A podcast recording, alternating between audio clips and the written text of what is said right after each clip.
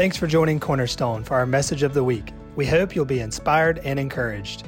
To connect with our church family and to watch our services live, download our app today by texting Sparks Will Fly as one word, app to 77977. That's Sparks Will Fly app to 77977 or by visiting us online at sparkswillfly.cc.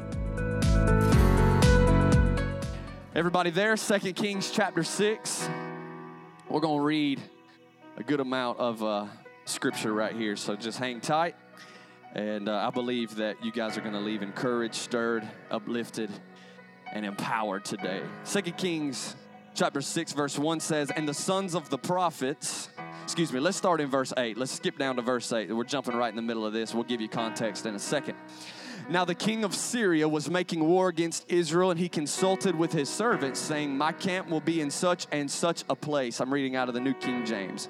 And the man of God sent to the king of Israel, saying, Beware that you do not pass this place, for the Syrians are coming down there. Then the king of Israel sent someone to the place of which the man of God had told him.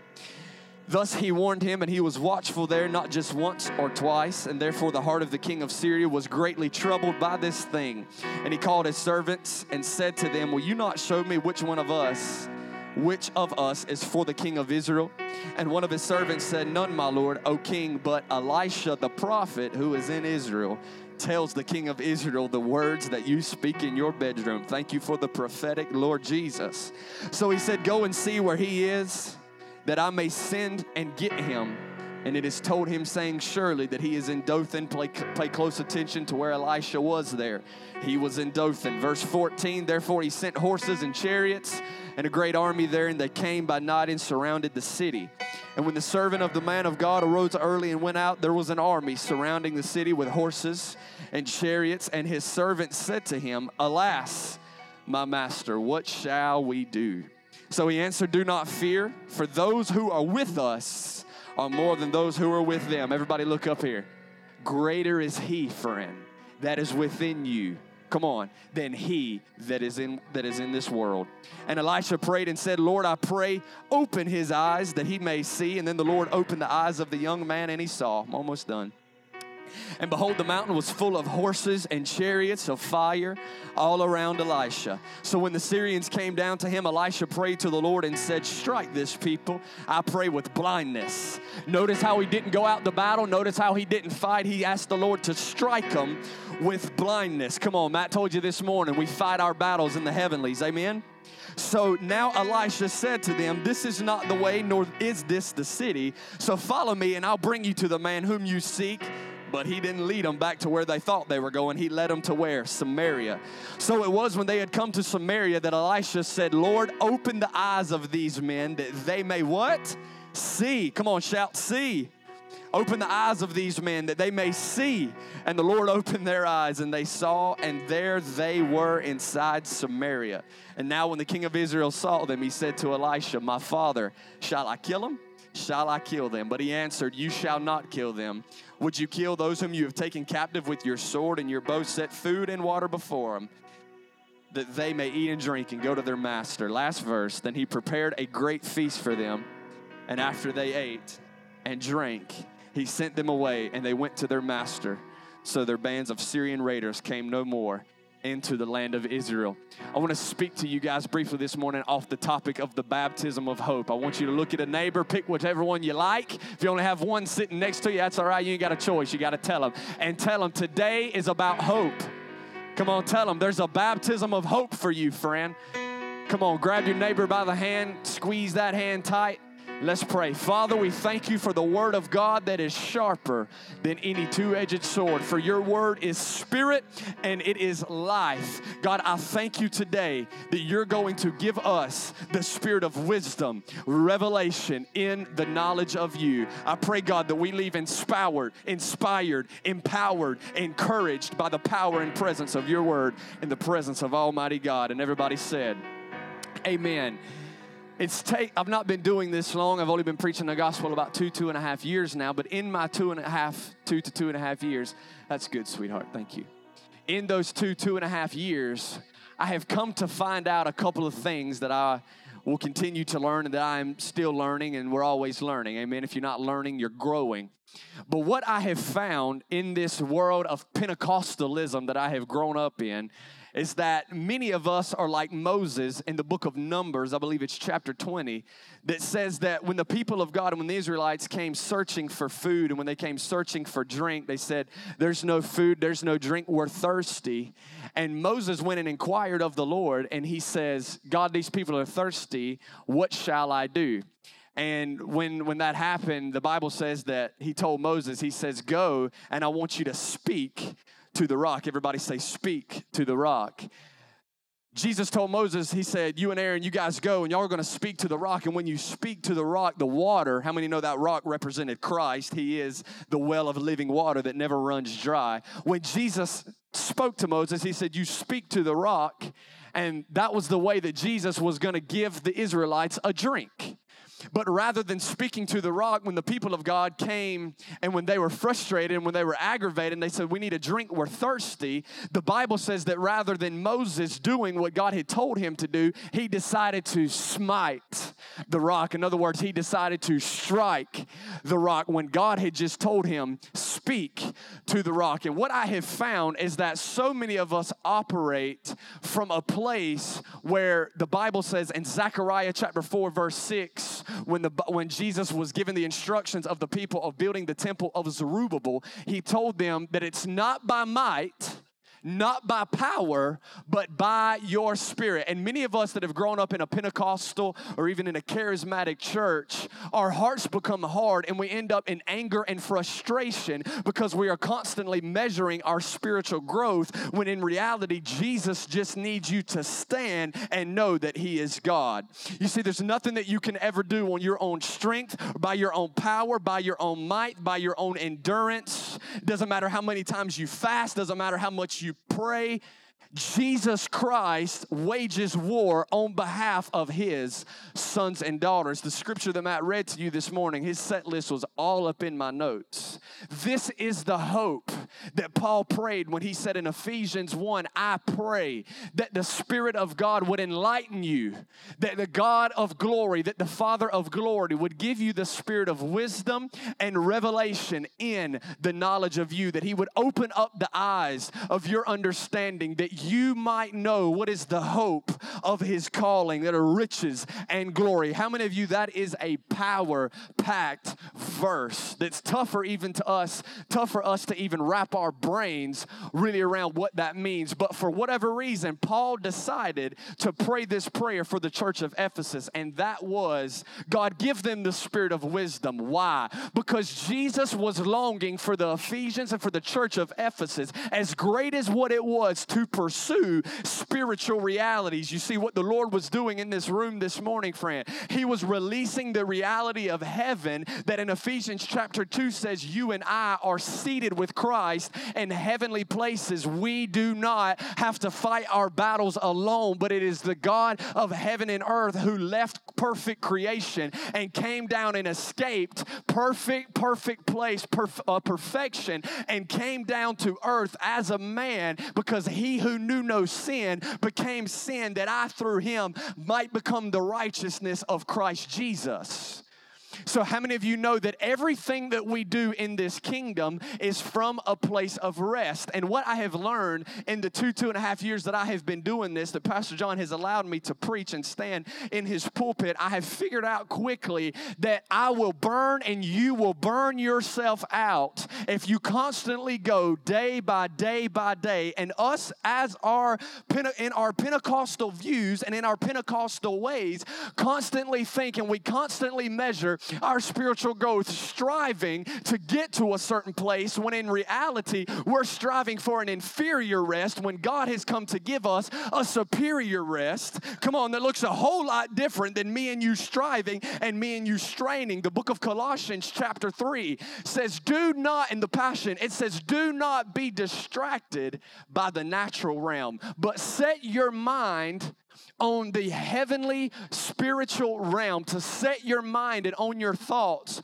on the heavenly realities. How many of you know that there is no poverty in heaven this morning? There is no sickness in heaven this morning. There is no lack. There is no disease. Cancer does not exist in heaven. Where the presence of God is, there is fullness and liberty. There is at his right hand our pleasures forevermore. For the kingdom of heaven is not meat nor drink, but righteousness, peace, and joy in the Holy Ghost. So I don't know what, what person ever fed you the lie that you have to wait until you get heaven to see to see Jesus face to face. Friend, listen, his eyes are burning with fire ever continually. His hair is like wool, his feet are like brass. And the main objective for this life, according to John 15, is what?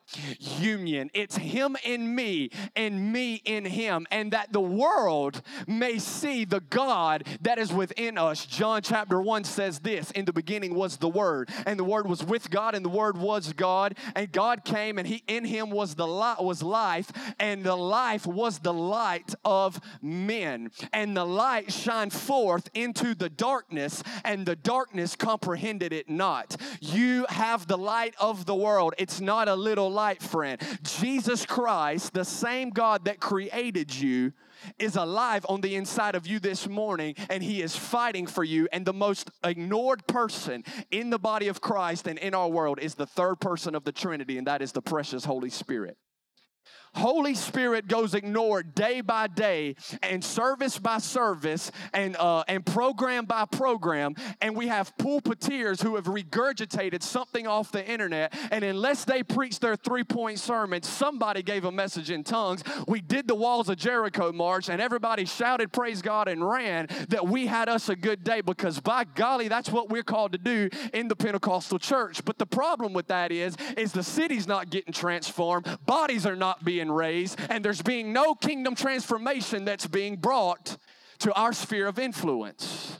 And if you're a part of this house, that is what you were designed to be. Can I get an amen? So this man in Second Kings chapter 6 he was the successor of Gehazi. Gehazi was the servant of Elisha. And Gehazi, over in 2 Kings chapter 5, the Bible says that he was greedy. When Naaman went down to Elisha to be healed, y'all remember Naaman the, uh, Naaman, the leper? The Bible says that he was a devout man, he was a great man, he was a leader. But the Bible says that Naaman, had leprosy.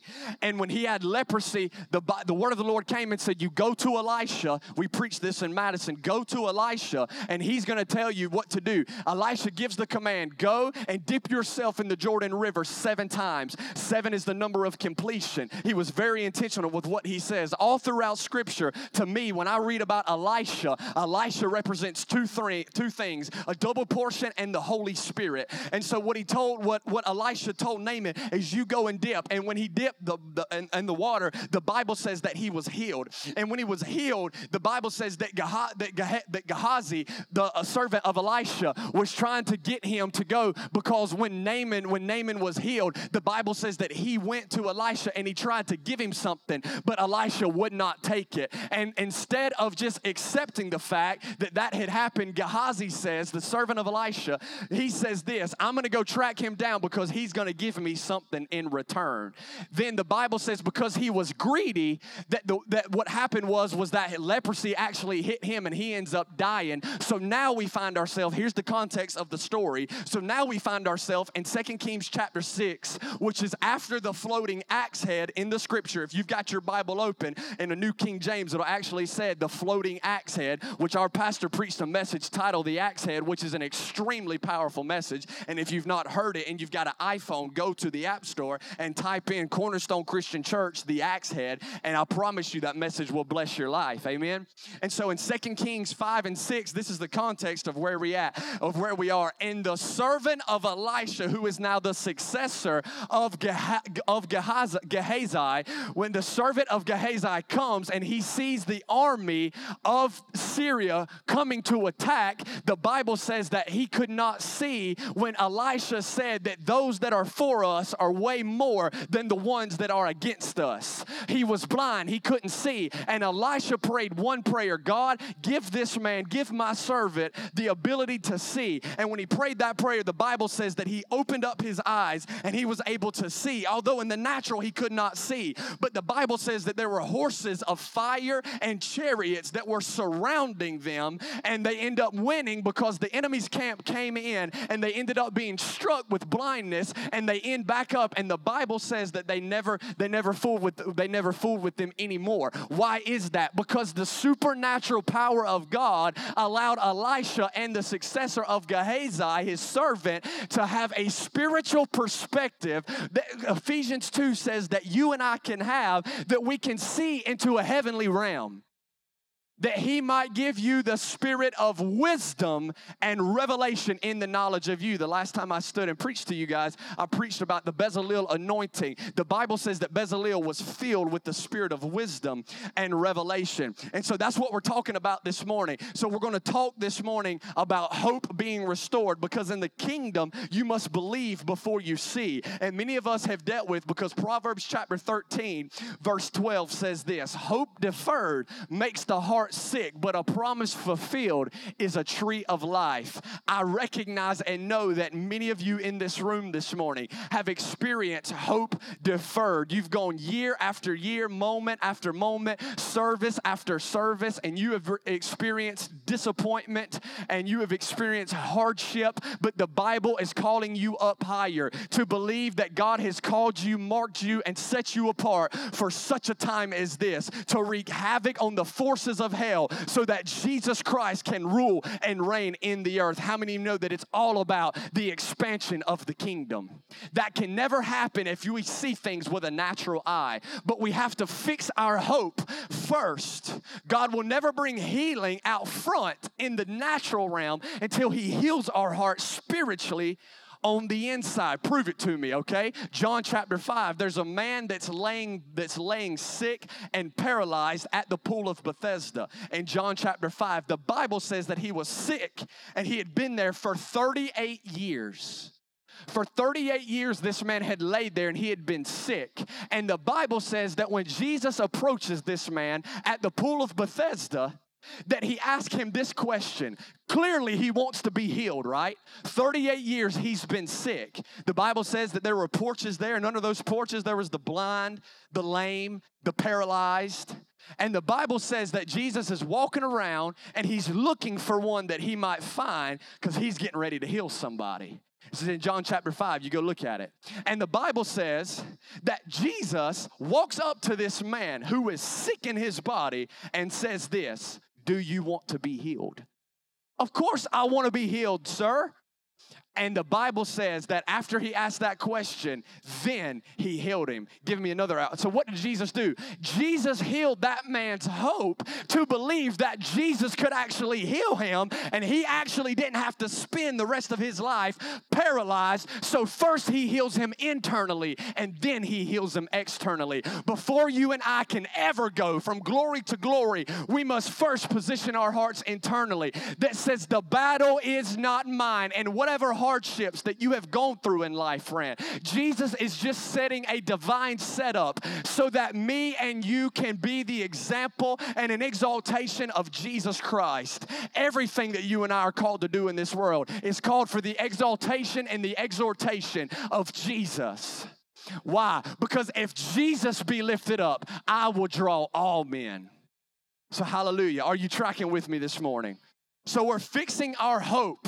In Mark chapter 2, the Bible tells a story of a paralyzed man, and the Bible says that his friends raised him down, lowered him through the roof. There were so many people and that Jesus is sitting there, and there, there's people crowded all around him, just like the lady with the issue of blood. And this paralyzed man, this paralytic, had some buddies, had a squad, had a posse that was ready to get this man healed. He lowers him down through the roof, and the Bible says that Jesus healed that man's sins. He fixed him internally, and then the Bible healed him. Many times, God not pouring out new wine to us is His grace and His mercy because He's trying to change your view and perspective on Him that He is good and He is good always.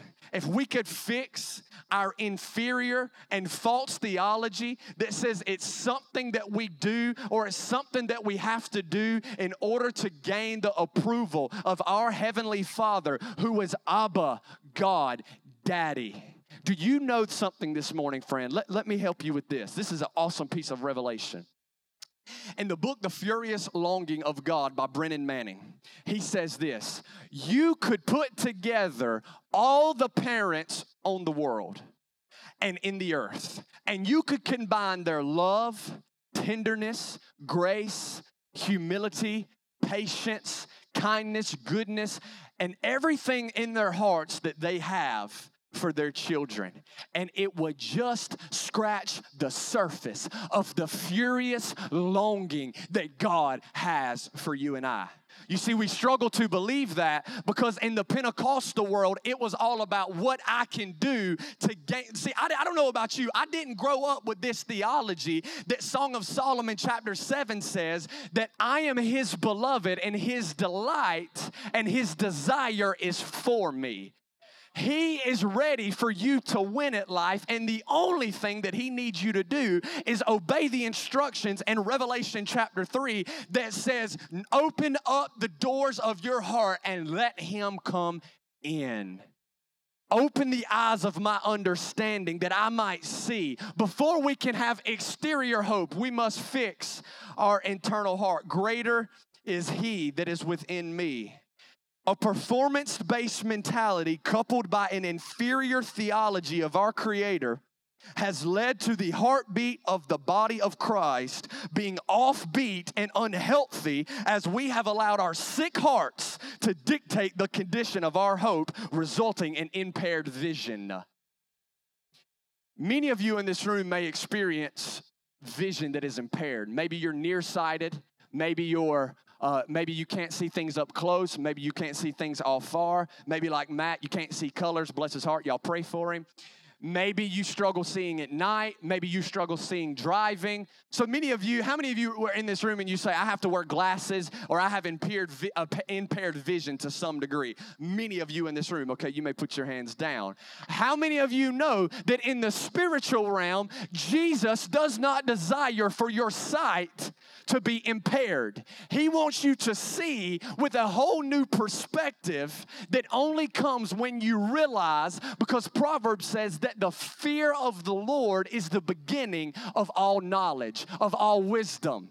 The knowledge of the Holy One, the knowledge of the Anointed One is the beginning of all understanding. Bill Johnson teaches this that the fear of the Lord is the beginning of all wisdom. And he says this that the fear of the Lord is just simply this being aware that God is present.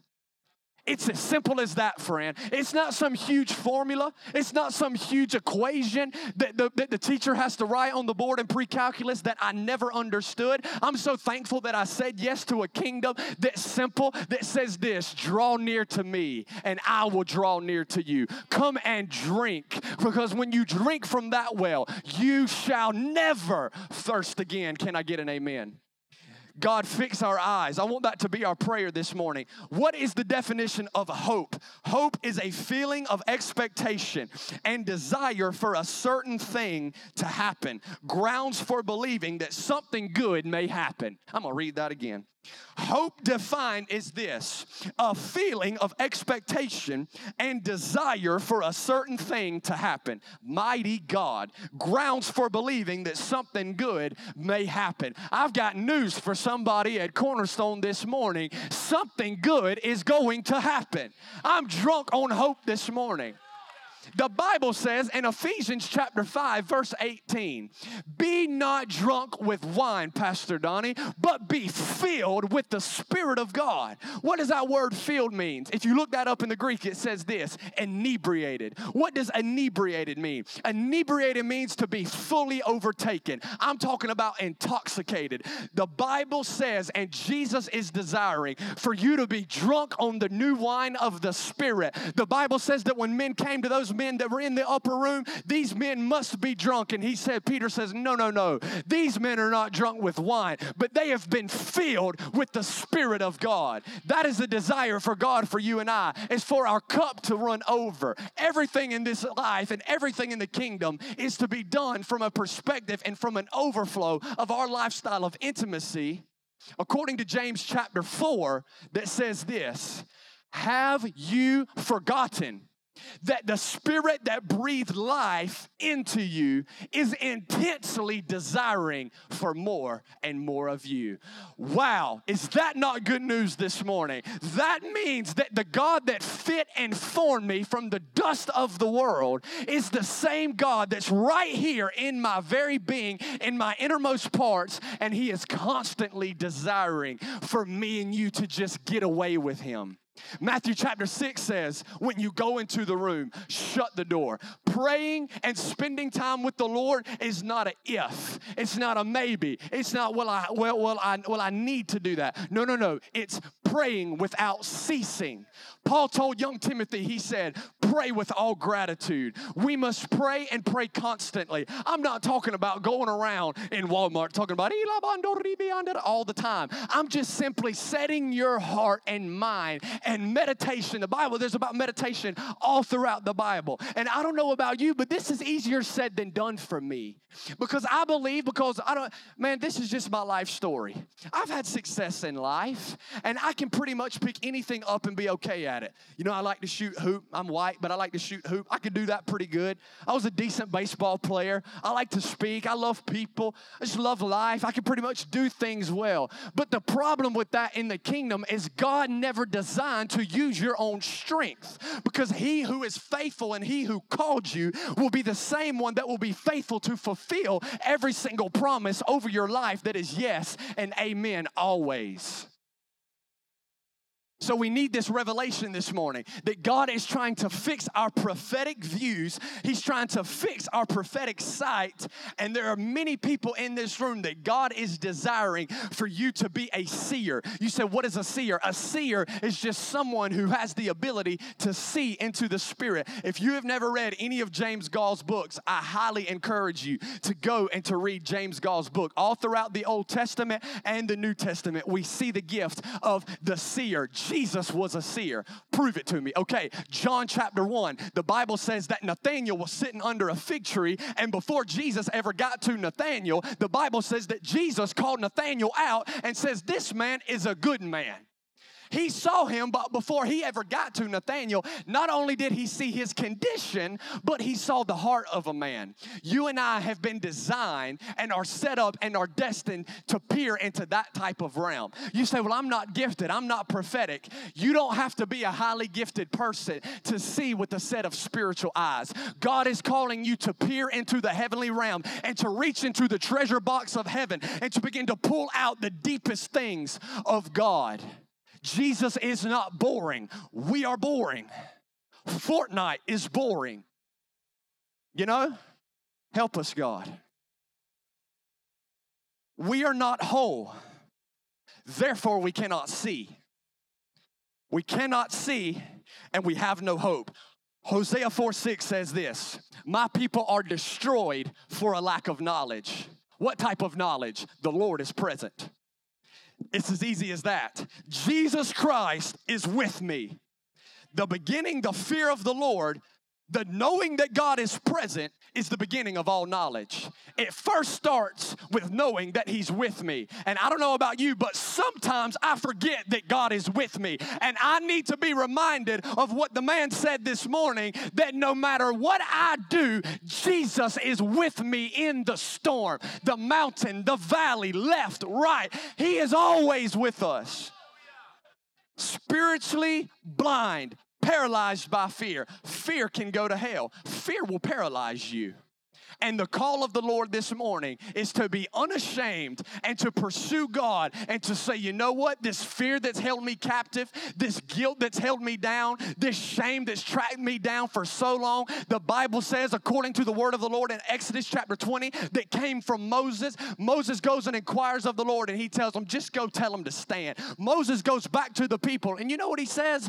Just stand and know that I am God. And the Bible says that once he told them that, the Red Sea uh, parted, and the Bible says the Egyptians never did do anything else to the Israelites anymore. Why? Because of rest because of knowing that Jesus was with them. It's simply about an awareness that Jesus is in you, with you, around you, and pursuing you. Jesus just does not love you, friend. He likes you. Jesus is not just in love with you, and He's not just pursuing a relationship with you. He is desiring union with you. It's I with Him and Him with me. Amen? All right, we're almost done. You ready? Fixing our eyes. We're fixing our eyes. When we see things from a perspective of hope, life changes. The Bible says that Gideon was called out by God what? As a mighty man of valor. Do you think that Gideon felt like a mighty man of valor when he was hiding out in a wine press because he didn't want to see, talk, or be around anybody? And the Bible says that Jesus, that the angel of the Lord comes and he calls him and he says, You mighty man of valor, rise up. And then he goes and he defeats the Midianites. Why? Because a word of victory, because a word of hope, because a word of encouragement. Do I have anybody that believes this morning that things are not getting worse, they're getting better? It's this false theology that we have that says we've got to escape the world when in reality, God's chose you to change it. God wants you to change the world, not escape it. Not escape it. Not escapism. Hope deferred makes the heart sick, but a promise fulfilled is a tree of life. If faith, listen this morning, if faith comes by hearing, and hearing by the word of God, then I would like to suggest this hope comes by seeing, and seeing into the supernatural realm. The Bible says this that in why did you read me this? All to come to this right here. In Second Kings 6, the, the passage that I just read to you, the Bible said that Elisha was in Dothan. We hear about Dothan two times in the in the Bible, both in the Old Testament. One where Joseph about Joseph, and the other time that's where Elisha was at. The Bible says that Joseph was at Dothan when the brothers came and sold that man into slavery then that's where the supernatural took place in Second Kings 6, and the horses of chariots and fire appear to the man, and, and God said, and Elisha says, God, open up these man, this man's eyes that he may see. It was at Dothan. What am I trying to tell you? I'm trying to tell you this morning that the same place that the enemy tried to knock you down will be the same place that God will turn it around for your good. That's what happened to Joseph. He was sold, he was sold into slavery at Dothan. But then the Bible says that he turns it around and he uses it for good, and now the supernatural happens. Mighty God. That's good this morning. I had an encounter with the Lord about two weeks ago, early in prayer one morning, about six, about six o'clock. And that Jason Upton song, Where the Spirit of the Lord is, there is freedom. Where the Spirit of the Lord is, there is liberty. This generation, now more than ever, is tired and thirsty. They're like David, man. In 2 Samuel chapter 3, the Bible says that David was longing for a specific drink, a drink that he knew about when he was a child. And the Bible says that his army goes and they get and they get out of the Philistine camp, they go into it, get the drink of water, and bring it back to the man. This generation is tired and thirsty. They are searching for things left and right that can fill their desires. But the problem with that is, is you will never, your thirst, your thirst will never be quenched until you drink of the well of living water. His presence is the only thing that changes us, that transforms us. And until God, until God becomes real to you, transformation is not happening. But when God becomes real to you, transformation is assured. That's John Paul Jackson. We need God to become real now more than ever. Not a distant God, not an unavailable God, not a disinterested God, not a God that's too busy, not a God that's angry, not a God that's silent, but a God that cares. He's not just holy, but He is caring. He is just as much caring and loving and kind as He is omnipotent. He is just as much loving, kind, and merciful as He is holy, judge, righteous. I'm thankful for those attributes of God. But I want to know the God that's different than any other God that what separates him because Muslims think their God is omniscient too. Muslims think their God is omnipotent and omniscient and holy as well. The difference between my God and their God is that Jesus Christ is Abba. He is Father God. He is bridegroom king. His desire is for me. His plans are chasing you down this morning. We don't believe this, but I'm beginning to believe it. Come on, somebody. I'm beginning to believe it. We, I heard this. This was a real life story that happened to me. I was talking with a friend, and this friend said, You know what, man? I just think that we're just something about Cook County. You know, there's just a bad taste in the in a lot of people's mouths about Cook County. And people made comments about our about uh, some of our sports teams and said that, man, you know what? We're just kind of used to losing. The problem with that is is that when we get so used to losing, we actually fail to ever position our hearts in a place of victory. Do you know that the more you wallow in sorrow, the more you will be in sorrow? The more that you hang out there and return to the vomit of the dog, you will continue to smell like it. But what you behold is what you will become. What you stare at is what you will be. We need the oil of heaven to saturate us. Okay, so we, we have so many coping mechanisms that we've actually forgot to place our heart in a place of victory. Come on, what did I say in the meeting the other night? In the book of James, it's chapter one. It says this Holy Ghost, thank you. It says this. Mighty God, this is good. I'd read the whole thing to you, but I don't have time. James says this make sure, come on, I feel this in my bones. Jesus, James says this that make sure when you ask, you ask with a confident faith, knowing that, I got to read it. James chapter 1 in the Passion Translation. Just, man, come on. If I didn't come anything to, to, to, do anything today, but to just simply tell you that Jesus is with you, and when you ask Him something, He hears it. He's not some distant God that doesn't care, He's interested about your life. If you make your bed in Sheol, He is there. If you ascend into the heavenly realm, God is there. The psalmist David says that I set the Lord before me. James chapter 1 in the Passion. Please, God, let this internet work because I can't turn my Bible there right now. James chapter 1, no, not First Peter. James chapter 1, Stanton. Oh gosh, I just got to read it to you. Thank you, Lord. Here we go. James chapter 1. If you got a passion, that's where I'm at. Oh, here we go. And if any, I'm in verse 5, and if anyone longs to be wise, ask God for wisdom, and he'll give it. He'll give it to you. Ask, and you shall receive, children of God. Seek, and you will find. Knock, and the door will be open to you. You cannot receive what you do not ask for. Hunger and humility is the currency of heaven. It's positioning your hearts in worship, knowing that if God does not speak to me, then I cannot muster up some type of faith to do it on my own. But faith says, which is the currency of heaven, faith says, even though I do not see it right now, I'm willing to set my mind on what the Bible says that is the solid rock. And that is when the enemy came against Jesus, he says, Get behind me, Satan, for it is written. We have got to open the book and apply it to our lives.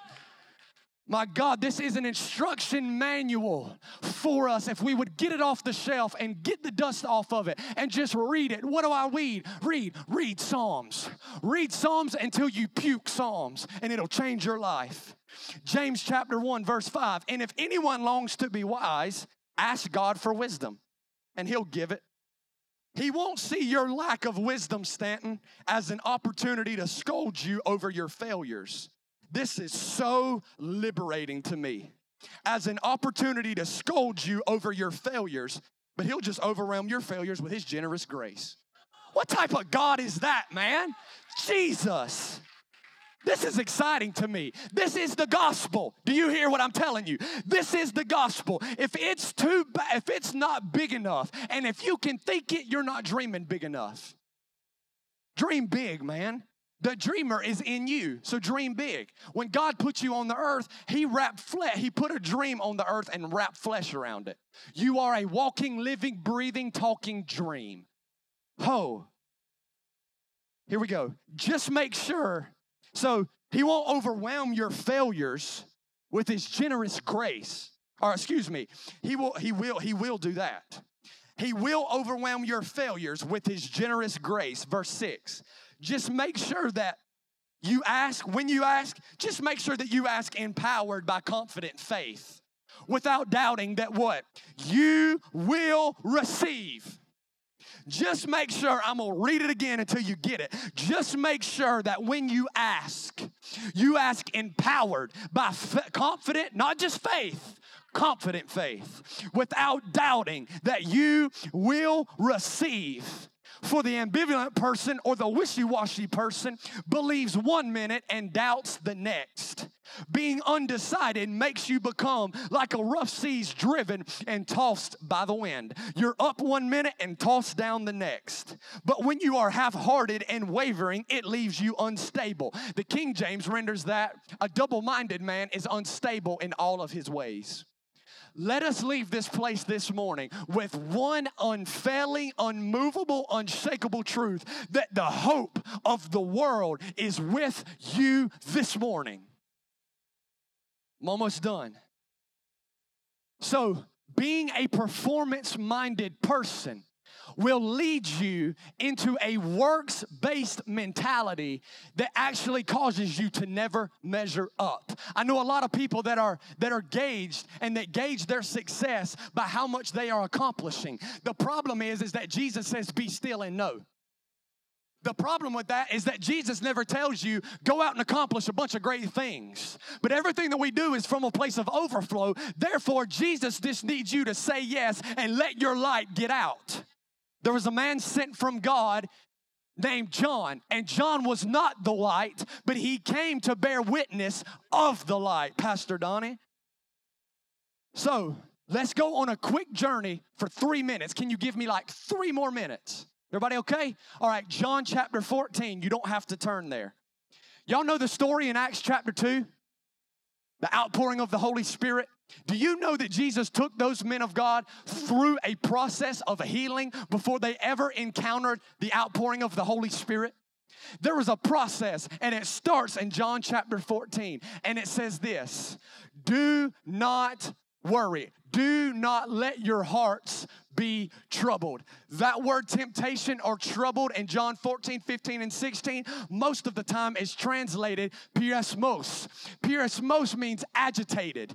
It means don't let your internal, internal world, because it's most, most uh, distinctly connected to John chapter 5 concerning the angel that was stirring the waters at the pool of Bethesda. So Jesus was telling his disciples in John chapter 14, do not let your heart be troubled because I'm getting ready to leave you. And when I leave you, I know that you're that you're gonna you're gonna be in sorrow. But I'm sending you a helper, and he's a comforter, and his name is the Holy Ghost. There are three levels of relationship in this life, friend physical, soulful, and spiritual. Physical has to do with physical touch. I, what I do with Miss Abby, glory to God, she looking like a snack over there. Number two, soulful. It has to do with personality. Okay? I know Matt Smith. I love Matt Smith. I talk to Matt Smith. The Bible says that Jonathan's soul was knit to David. So that's the second realm of friendship and relationship. The third realm is the spiritual realm. the disciples knew about the soulful realm. They spent three and a half years with Jesus. They knew about the soulful realm and the physical realm. They touched this man. They moved in and around this man. They watched him perform great many signs and miracles. But the spiritual realm they had not yet experienced because Jesus says that I'm gonna come and I'm gonna endue you with power. Somebody shout power. Come on, say it like you mean it power. And so this is what happens. The Bible says that the same people that are going to scald me, that are going to hate me, that are going to crucify me, the Bible says that Jesus told his disciples, Don't let your heart be troubled. Don't let your heart, don't fall into temptation. And John 14, he says it. Then in John 15, he says it. And then in John 16, he says, Don't fall into temptation. Peirasmos in the Greek. Don't be agitated. Don't be worried. Elisha's servant in 2 Kings 6 that we read, D, he was troubled. He was worried because fear had paralyzed him because he didn't see Jesus with his natural eye. And I see so many Christians worried about so many things because they cannot see Jesus with their natural eye. But in Luke chapter 22, friend, this is good news. The Bible says that once he leaves the Last Supper, the Passover, he's given them the bread and he's given them the wine and he's getting ready. And this is the discourse of Jesus. This is his last words to his apostles and to his disciples. Don't let, these are his last words. Don't let your heart be troubled. Don't let your heart fall into temptation. Don't be sorrowful. There's a lot of people in this room that have dealt with a lot of great sorrow, but I've got news for you this morning, and it's good news. And watch what I'm about to tell you. And then in Luke chapter 22, the Bible says that when he leaves the upper room, he eats the food, they drink the wine, he comes down, and where does he go? He goes to the Mount of Olives because uh, Olives because it was a custom for him to do that in the garden and he begins to pray. And the Bible says that that's when he says that the blood began to turn, that the sweat began to turn into blood. And he asked the Father, he says, Yahweh, if this is not, or let this cup pass from me. But if it, but if it is your will, let it be done. And the Bible says this that Jesus told the disciples, don't be in sorrow. Don't be in temptation. Jesus escapes the upper room. He comes to the Garden of Gethsemane to pray, or excuse me, he comes to the garden to pray. Then when he comes to the garden of pray, before he goes there, and when he's getting ready to go there, he tells he tells the squad, he tells them this. He says, "Don't let your hearts be sorrowed." Then when Jesus comes back from the garden, he finds them sleeping. I used to believe that that had to do with some sort of spiritual hunger problem that Peter and the boys had. Then I realized in the New King James it says this they were asleep. When Jesus came back from the garden, he approaches the disciples, and the Bible says that they were asleep from sorrow. Their hearts were so sick that this man named Jesus, that they had known and walked with and come to believe was the Lord of Lords, was sick and they fell asleep just hoping that it would pass by. That is the story of many of you in this room this morning. You are asleep, your heart is sick, and you are just asleep hoping for things to just pass by. But the Bible says, come on, somebody, in John chapter 20, that after he went to that cross and after he went to that tomb, the Bible says that he appeared to them again and they were no longer sorrowful, they were no longer in temptation, they were no longer asleep, they were no longer sad, but the Bible says that they were happy. They were happy at that moment. They went from being asleep to now they are fully alive. Why? Because Jesus is alive. Jesus was for them, Jesus was with them. And I want to tell you this morning, friend Jesus may not be with you right now, but the Holy Spirit of God is in you. Jesus is not on this world anymore, friend. He ascended to the right hand of God the Father, but Holy Spirit is.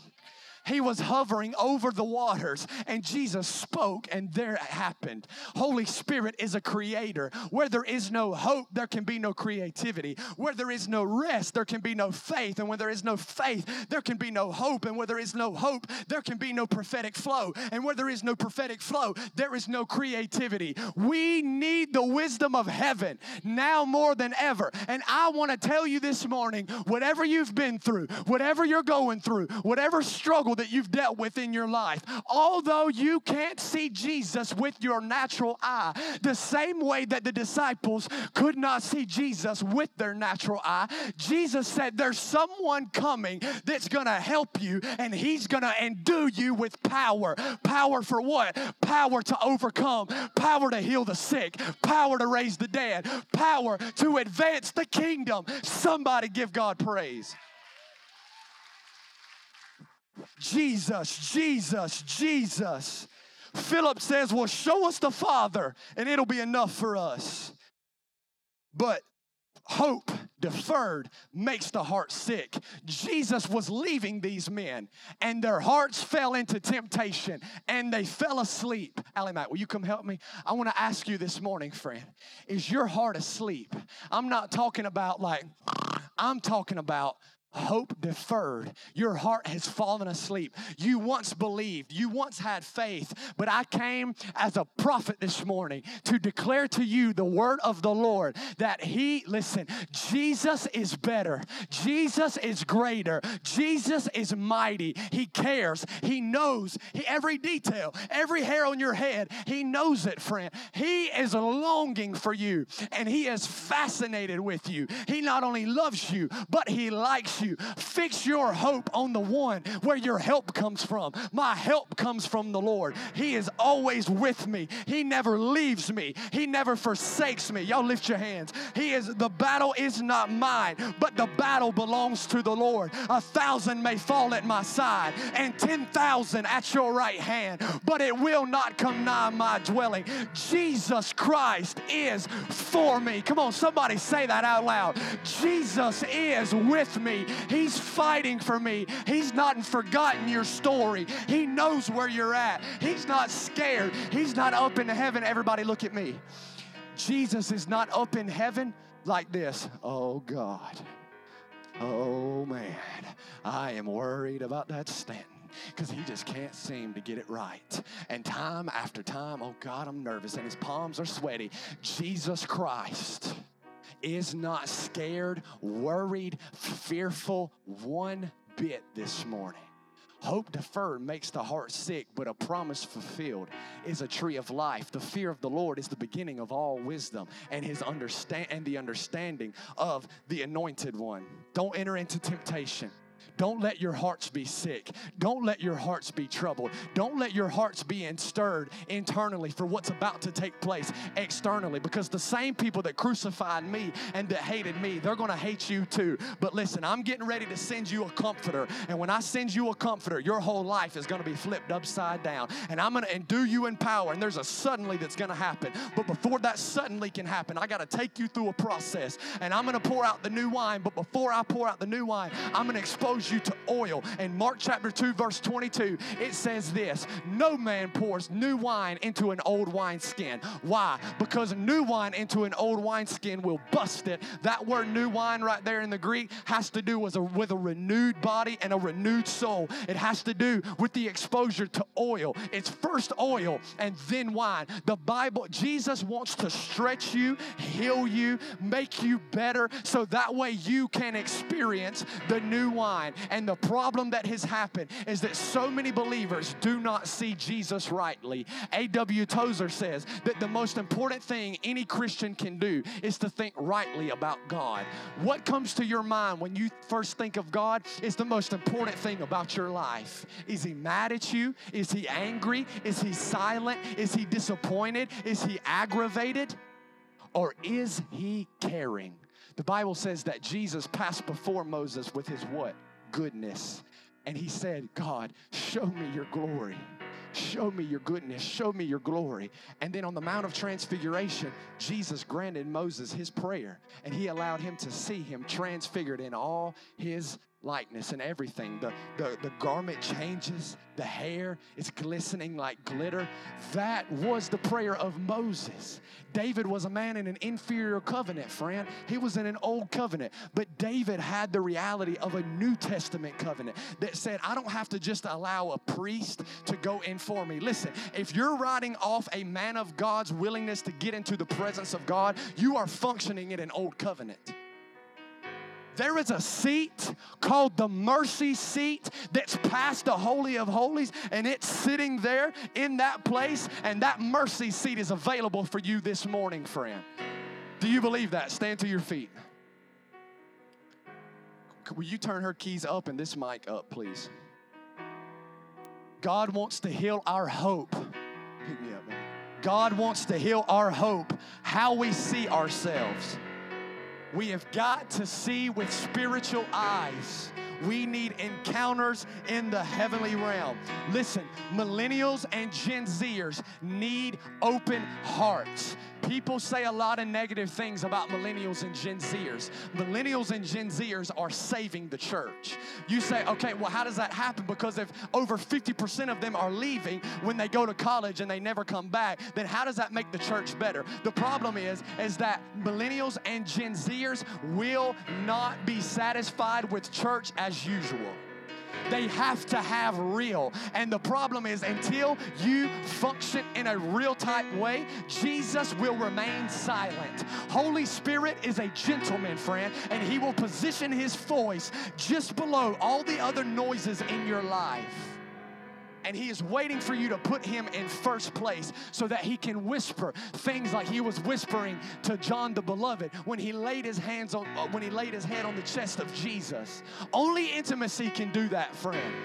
Only the secret place with God can do that. Who's going to betray you, Jesus? None of the other disciples got to know, but John, through intimacy, got to know it's going to be Judas. He got to know that. So, what am I trying to tell you? There are secrets reserved. There is a prophetic stream of creativity that is available for you, but you got to fix your hope, baby doll. Don't let your faith be damaged any longer. Don't let your vision be impaired any longer. Fix your eyes on the one that called you. Fix your eyes on the one like Joseph that says God was with him. Fix your eyes on the one who created you, made you, speaks to you, and cares about your life with the eyes of your spirit, you can catch sight and comprehend the deepest things of the kingdom.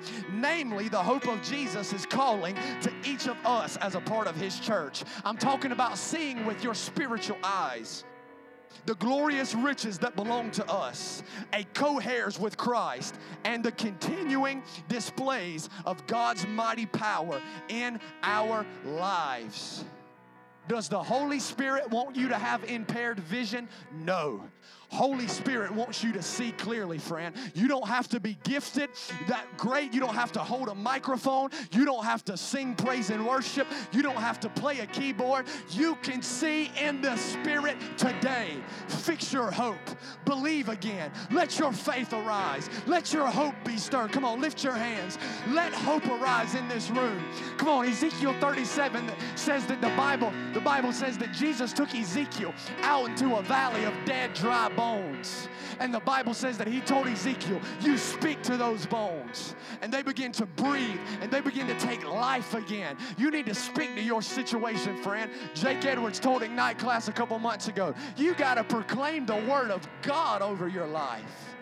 Get in the book and declare over your life what the Bible says about you, friend. That you are fearfully and wonderfully made. You are fearfully and wonderfully made. You are fearfully and wonderfully made. You are not a mistake this morning. You are not a failure this morning. You don't have to dress up like something that you're not in order to get the blessing of your Father. Let His joy wash over you this morning. Let His peace wash over you this morning. Romans chapter 8 says that those who set themselves and set their mind on the things things of the flesh are death, but those who seek their minds and set their minds on the Spirit find peace. Like a mighty rushing river this morning. The Bible says in Matthew chapter 4, verse 4, that we are not to live by bread alone, but by every word that proceeds from the mouth of God. That was a fulfillment from Deuteronomy. in the Greek, that word, that word proceeded, the tense of that verb means then, now, and coming. He was, is, and is to come. Jesus is not too tired to speak to you this morning. Jesus is not too exhausted or busy to speak to you in the secret place and give you treasures of heaven. You can see, you can hear, you can know what the Spirit of the Lord God is saying. He that have an ear to hear, let him hear. Habakkuk says this that he stood on his post and he watched to see what the Spirit of the Lord is going to give him. How do you watch and hear? Must have been through sign language. How do we hear? Many times. Through signs and wonders. Me and the children of Israel that you have given me are a sign and a wonder to the earth. You're a sign and a wonder. Just by you standing this morning, you're a sign and a wonder that Jesus is real. Anytime that you expose Jesus and the heaven uh, and the reality of heaven to somebody else, it increases their faith. Our world needs hope. Hope is way underrated, friend. Do you hear me this morning?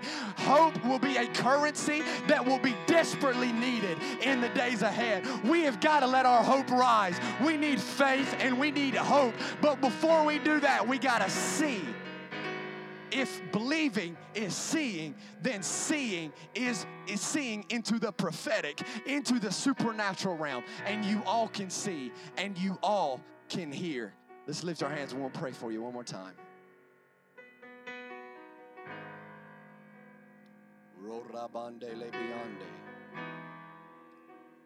Shori beyond le beyond so beyond.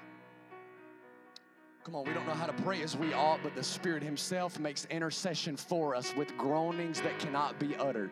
The book of Jude says this pray in the Spirit, building yourself up. Come on, right now, if you're a baptized in the Holy Ghost believer, begin to pray in the Spirit. Jesus is going to heal some hearts this morning. Hebrews chapter 4. Come on, you just begin to pray. Talks about entering into the faith rest realm. Faith activates the promise, and we experience the realm of confident rest. Jesus rested on the seventh day of creation. He created what he wanted to create and then sat down at the right hand of the Father in a place of rest and propped his feet up, making his enemies a footstool. And that tells me that if I'm seated with him, then I should also be seated from a place of rest. Come on. Rora bandele biansi. Shekera bandele biando ribianda la la basa. So. Ipoko ribisti di di di di biando robonde. Leke. Holy Spirit, we welcome you. Come on, I wish I had five people to help me. That's all I need. I just need four or five people. Come on, let your faith arise this morning. Come on, lift your hands. Just let your heart go. Come on, it's 1221. We're going to be out of here in four minutes. Jesus, we want you. Holy Spirit, I ask you right now to manifest yourself. Manifest yourself. Come, Lord. Come, Lord, and do what only you can do. I'm going to tell you one story because the testimony of Jesus is the spirit of prophecy. And when we talk about Holy Spirit, He comes. Look at me. There was a woman named Helen Keller. Y'all know her? Helen Keller was blind and deaf. She had a teacher by the name of Anne Sullivan. Anne Sullivan would take her hands and she would form letters into the hands of young Helen. And she would try to help her learn how to speak because she was blind and she couldn't hear and she couldn't see. And Anne would take Helen's hand and she would begin to she would begin to do different letters in her hand so that she could begin to read and she could begin to write and she could begin to speak. And the Bible says that Anne worked with, I mean, not the Bible, but the internet says, and research shows, I'm so used to saying the Bible, the Bible don't talk about Helen Keller. Anne represents the Holy Spirit. Anne Sullivan. Listen, Helen Keller was the daughter of Arthur and Kate's uh, and Kate Keller. And she was born, she had she had a horrible disease that caused her to be blind and caused her to be deaf. And so what would it be like to not see and to not hear? to know that you are in the world, but not be able to see what's around you, not be able to hear. And Anne worked with young Helen. She worked with her, she worked with her, and she worked with her until finally one day, come on, man. Finally, one day, Helen was taken by the hand by Miss Anne Sullivan, and she began to pump the well. And when she began to pump the well, she would take young Helen's hand and she would put it under the water and allow her to feel the water that was flowing. And then she would take her other hand and she would spell water. W A T E R. Then she would pump the well again and then she would spell it in her hand W A T E are. And do you know what happened to young Helen? She overcame her circumstances because a lady by the name of Anne Sullivan was not willing to give up on her. She stayed with her, she stuck with her, and finally she beat all odds and she graduated from, from Radcliffe University with the first person, she was the first person to graduate blind and deaf with a Bachelor of Arts degree. She beat the odds and she could not see.